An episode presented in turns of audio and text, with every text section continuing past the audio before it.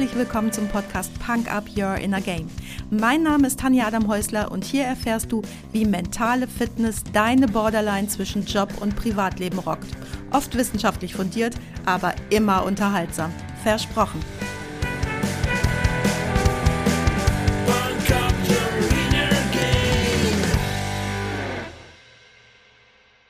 Anmerkung aus meinem Schneidestübchen. In dieser Podcast-Folge spreche ich von zwei Möglichkeiten, mit dem inneren Team zu arbeiten.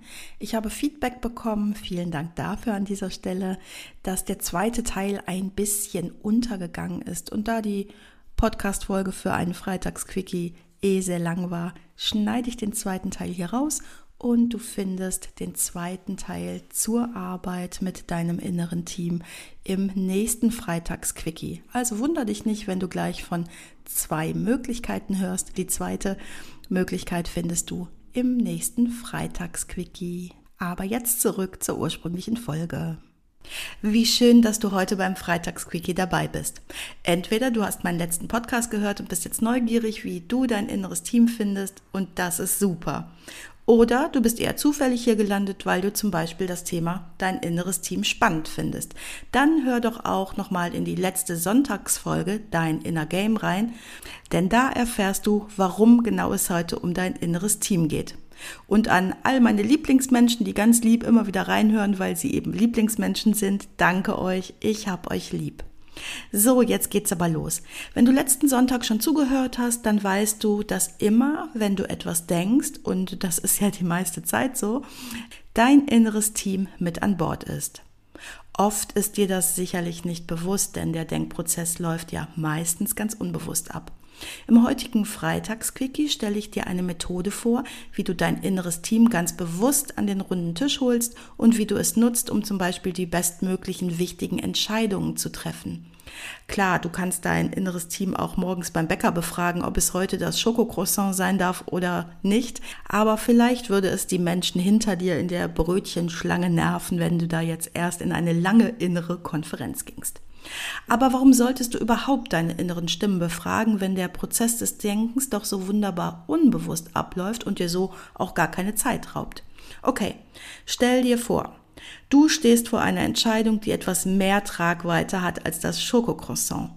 Vielleicht scheint bei dir auch gerade die Sonne, so wie bei mir, und du denkst dir jedes Mal, wenn du ein tolles Cabrio auf der Straße siehst, dass dein Oberklasse Firmenkombi oder SUV zwar komfortabel ist, aber dafür auch ziemlich langweilig. Okay, es liegt genug Kohle auf dem Tagesgeldkonto, um beim nächsten Porsche-Dealer sofort ein geiles Cabrio mitzunehmen. Egal, ob du total impulsgesteuert losrennst und die Karre jetzt sofort kaufst oder ob, du es, ob es monatelang in dir gärt, bis es Winter ist und du gar kein Cabrio mehr willst. Dein inneres Team hat sich beraten.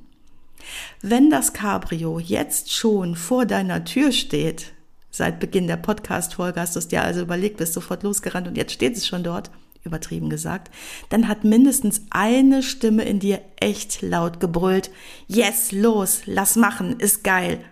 Und hat diejenigen mit einem Knüppel auf den Kopf gezimmert und so zum Schweigen gebracht, die vielleicht etwas dagegen gehabt haben.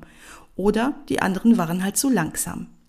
Wenn du in fünf Jahren immer noch kein Cabrio hast, obwohl du eigentlich schon als kleiner Junge fasziniert davon warst, oben ohne zu fahren, sind die Anteile in dir, die für Vorsicht, Sicherheit oder Vernunft stehen, sehr wahrscheinlich in der Überzahl, aber vor allem in der Übermacht.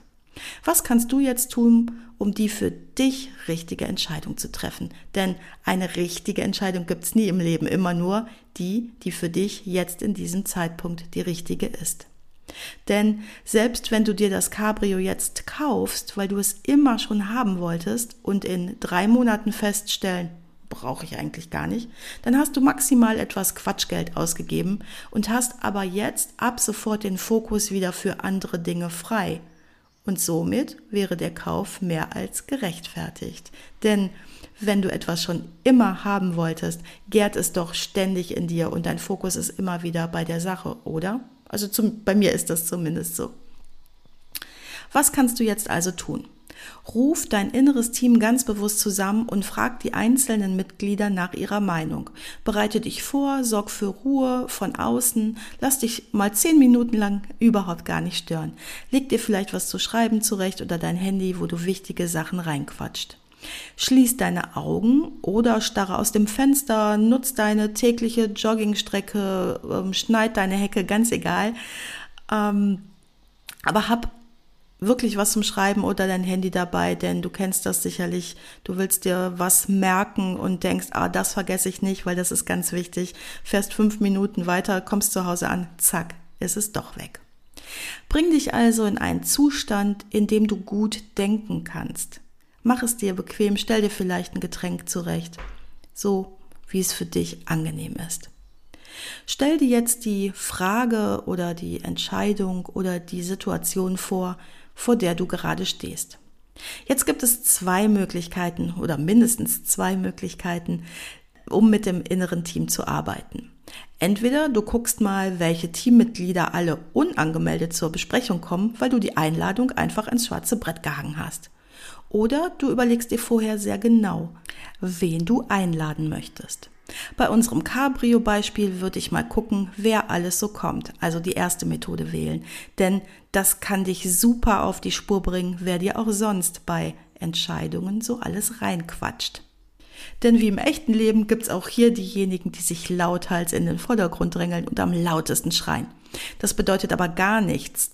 Vielleicht hörst du lauthals eine Stimme, die dich irgendwie ein kleines bisschen an deine Mutter erinnert die sofort loszetert, so ein Quatsch, viel zu teuer, gar kein Platz drin, was machst du damit im Winter? Das ist total unvernünftig. Und vielleicht versucht sich eine andere Stimme ganz leise Gehör zu verschaffen und weist auf den Spaß im Leben hin, der doch auch wichtig ist, und schon fährt ihm die Zeterziege einfach über den Mund. Du bist zwar der Teamleiter, der am Ende das letzte Wort hat, aber unterschätze nie die Stimmen, die sich in den Vordergrund drängeln. Da dies aber oftmals nur diejenigen sind, die dir am vertrautesten sind, also die Punkte deines Lebens repräsentieren, auf die du am stärksten geprägt wurdest, ist es besonders wertvoll, auch die Anteile von dir mal nach vorne treten zu lassen, die etwas leiser sind oder etwas später dazukommen. Nimm dir also Zeit, alle Teilnehmer anzuhören. Es gibt mutige und forsche Anteile, dann wieder zögerliche, ängstliche, prüfende, neugierige oder interessierte und so weiter. Es lohnt sich ganz bestimmt, alle zu Wort kommen zu lassen. Wenn du jetzt so deine Fragestellung betrachtest und dir vorstellst, dass jedes Argument, jeder vorgebrachte Aspekt von einer Person repräsentiert ist, überlege dir, wie könnte die Person heißen. Ja, gib ihr einen Namen.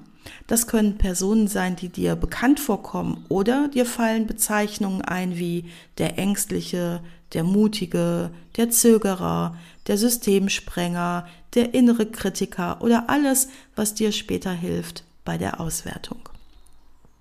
Da sind wir auch schon beim nächsten Punkt, denn wenn du alle Teilnehmer identifiziert hast, schreib dir ihre Argumente zu den einzelnen Namen auf. Stell dir jetzt vor, wie sie richtig miteinander diskutieren oder sich sogar fetzen. Oft kommen dann irgendwann die wahren Motive und Beweggründe ans Licht. Von anderen Mitgliedern in die Enge geschrieben, schreit die zeternde Vernunftstimme aus unserem Cabrio-Beispiel vielleicht irgendwann raus. Aber ich will nicht, dass du dich mit so einem unsicheren Auto totfährst. Ich habe Angst um dich. Und schon hast du das wahre Motiv, welches hinter der ganzen Vernunft gesteckt hat, herausgefunden. Ich weiß, das kann sich ganz schön verrückt anhören, wenn, sie, wenn man sich damit noch nie beschäftigt hat. Aber natürlich kämpfen auch in dir manchmal verschiedene Anteile um Entscheidungen zu ihren Gunsten. Vernunft versus Spaß, Angst versus persönliche Freiheit oder was auch immer. Probier es doch einfach mal aus. Ich wünsche dir viel Spaß und viele gute Erkenntnisse beim Ausprobieren und wenn du noch Fragen zu deinem inneren Team hast, du weißt, wo du mich findest. Auf die Punk-Up-Playlist bei Spotify packe ich dir heute König der Straßen von Pohlmann und heute einfach mal nur so. Das war's auch schon für heute. Danke, dass du mich mitgenommen hast in deinen Kopf, dein Herz und dein Ohr. Du hast Lust bekommen auf ein Coaching mit mir hier an der wunderschönen Costa Blanca? Dann besuch mich doch auf meiner Website punkup.de. Die Website verlinke ich dir natürlich in den Show Notes, genau wie alle weiterführenden Infos zum Podcast. So, ich wünsche dir viel Sonne und denk immer daran, Punk Up Your Inner Game. Deine Tanja.